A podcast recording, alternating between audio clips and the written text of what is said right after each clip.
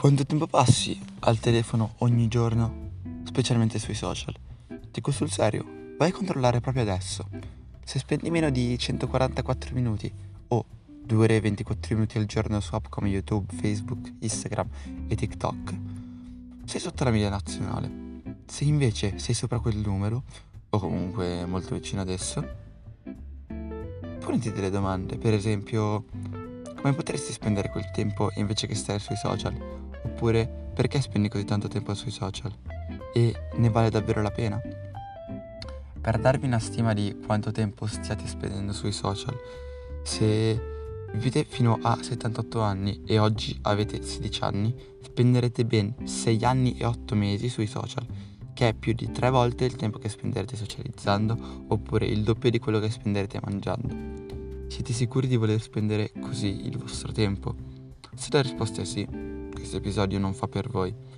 Infatti adesso spiegherò perché io ho smesso di usare Instagram e quali sono i pro e i contro che ho rilevato nella mia esperienza. La prima volta che ho smesso di usare Instagram è stata alla fine del 2018, verso inizio novembre, quando ho visto un video di Mattavella che parlava di social media detox, ovvero letteralmente una dieta dai social media.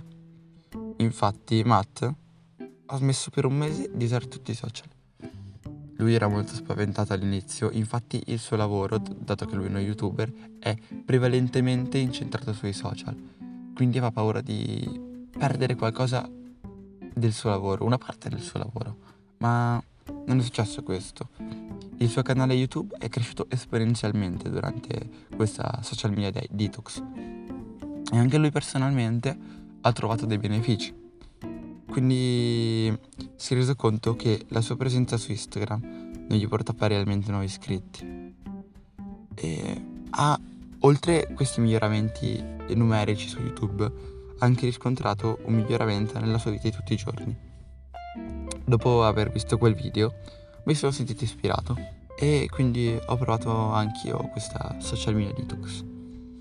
Ed è stato difficile. E è stato un mese difficile però non è servito perché non avevo tolto YouTube. Quindi ho rimpiazzato il mio tempo passato su Instagram su YouTube con video di 2 o 3 minuti. Quindi ho tolto anche YouTube, ma non è servito neanche quello, perché nel tempo libero che passavo, il tempo libero che avevo eh, vinto, diciamo, non lo usavo a fare niente. Disegnavo cose a caso, guardavo il muro, guardavo siti a caso, non aveva valore questo tempo che avevo ricavato, ecco, non vinto, dai social. Quindi passavo tempo, ore e ore a fare davvero niente. E poi, quando il mese finì, tutto era ritornato normale, se non usavo di più Instagram e YouTube e non era davvero cambiato. Durante il lockdown, poi, ho passato ore ed ore davanti al computer e sui social ma è normale. Come tutti avevo bisogno di sentirmi collegato ad altre persone e i social mi hanno permesso di farlo. Poi le ore che ho passato su YouTube mi sono servite a non pensare troppo alla mia situazione, che mi ha aiutato anche questo. L'idea di riprovare a togliermi dai social per tempo indefinito questa volta è venuta in vacanza. Ero in un posto senza connessione internet quindi usavo i dati mobili del telefono. Anche se ero con dei miei amici, passavo ore a vedere video su YouTube, perdendo tempo che potevo spendere benissimo in compagnia. Il terzo o quarto giorno, però, i dati mobili mi finirono, quindi sono stato costretto a smettere di usare internet sul telefono. E mi sono sentito meglio. Ho passato più tempo con gli altri, abbiamo fatto più cose insieme e non ho sentito davvero la mancanza di qualcosa. Quindi quando sono tornato a casa ho deciso di togliermi Instagram definitivamente. Sia perché secondo il mio standard ci passavo davvero troppo tempo, in media un'ora e mezza al, al giorno. Sia perché avevo capito che non riuscivo a darmi dei limiti e l'unico modo per recuperare questo tempo era eliminare Instagram. Poi mi comparavo costantemente agli altri. Un po' perché sono fatto così, ma anche perché è naturale paragonarsi agli altri è una cosa che si è sempre fatta e che sempre si farà. Il problema dei social è che non ti paragoni con delle persone reali, con delle persone che vedi per strada tutti i giorni. Ti paragoni con le migliori immagini di queste persone, quello che loro vogliono mostrare. Quindi sui social tutti sono più allenati di te, tutti mangiano solo cose sane, tutti sono in posti da vacanza, in vacanza in posti da sogno e tutti sono sempre felici.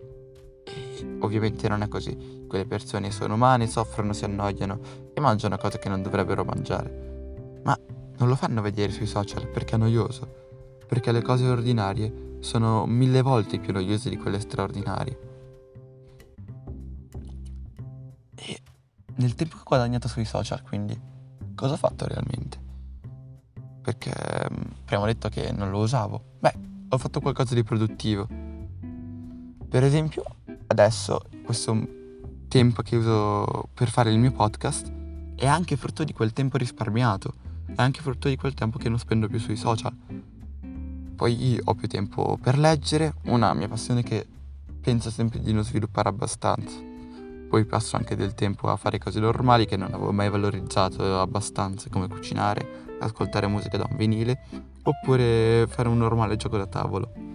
Ma se anche voi mai desiderate di quittare i social, dovete scegliere, dovete scegliere cosa fare, vero? E io sono qua per dirvelo, giusto? No, io non conosco le vostre passioni, non posso dare una regola generale per ognuno di voi, quindi dovete sapere voi cosa volete fare col vostro tempo. Per esempio potreste scrivere un libro e passare quelle ore a scrivere questo romanzo, oppure potreste imparare a programmare per fare il gioco che avete sempre sognato di fare.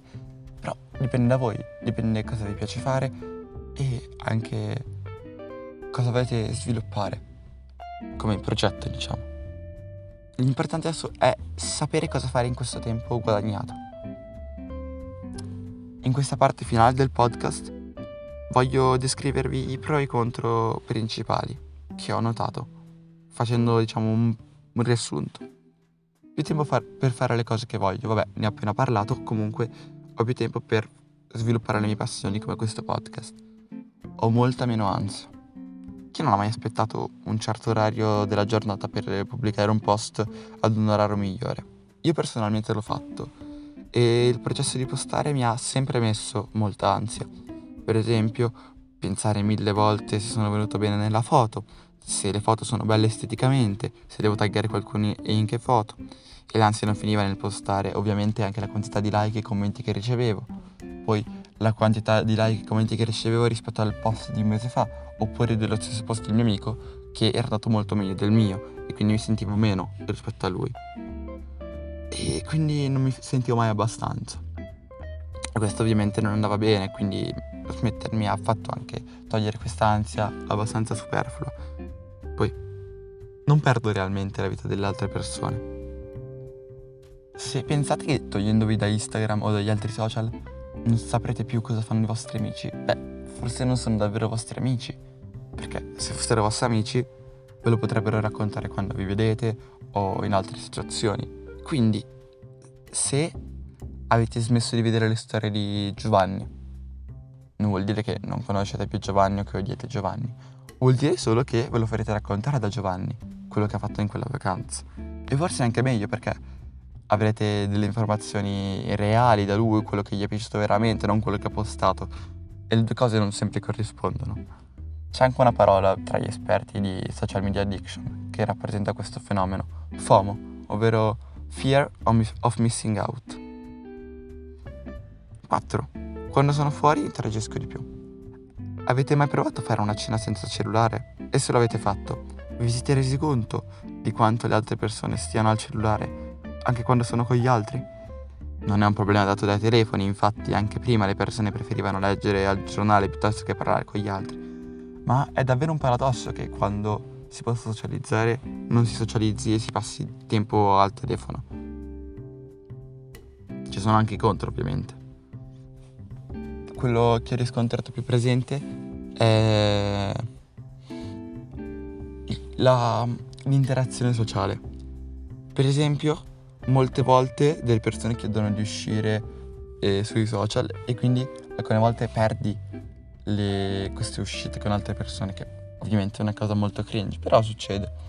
E poi anche i direct con altre persone o i messenger per i boomer, mess- messenger per i boomer, comunque è abbastanza cringe come cosa. Però è una parte dei social che si perde comunque, non ci sono solo pro, ci sono anche contro. Poi la seconda è sentirsi perso. All'inizio, perché i primi tre giorni sono devastanti, vedi tutti che stanno su Instagram, vedi tutti che stanno sui social, vedi tutti che mettono like alla foto, che parlano di quella cosa che è successa ieri su Instagram, e tu non sai niente, tu ti sei tolto da Instagram, non sei più in quel mondo, e quindi ti senti fuori, non ti senti più parte di quel grande ecosistema. Però è questione di tempo, dopo ti sentirai meglio. Il mio intento in questo episodio non era demonizzare i social, e vederli come un male assoluto. Infatti sono uno strumento utilissimo che ha fatto progredire la società in qualche modo. Cioè, adesso ne possiamo parlare con una persona in Cambogia gratuitamente praticamente. Pensate solo a 20 anni fa, 25 anni fa quanto fosse difficile questa cosa, quanto fosse dispendiosa. Adesso praticamente è gratis. Quindi ovviamente sono degli strumenti incredibili per dove siamo adesso però sono anche nei loro primi anni di vita, quindi in qualche modo noi siamo le loro cavie e testiamo tutte le funzionalità che possono anche essere dannose per noi. Quindi l'importante nell'uso dei social è sapere che sono uno strumento e noi dobbiamo usare questo strumento a nostro vantaggio. Ovviamente l'unica soluzione non è smettere di usare i social e demonizzarli, ma ehm, la soluzione è darsi dei limiti e rispettarli, avendo così sia i vantaggi dei social come l'interazione con le altre persone e le cose interessanti che ovviamente si possono trovare, ma anche i vantaggi di non avere i social, ovvero più tempo libero per le proprie passioni, avere meno ansia e interagire più di prima con le altre persone. Questo era il primo episodio della ripresa di Prematuri. Spero non sia andato troppo male e vi ricordo che state ascoltando Prematuri, il podcast in cui un adolescente parla male di cose belle.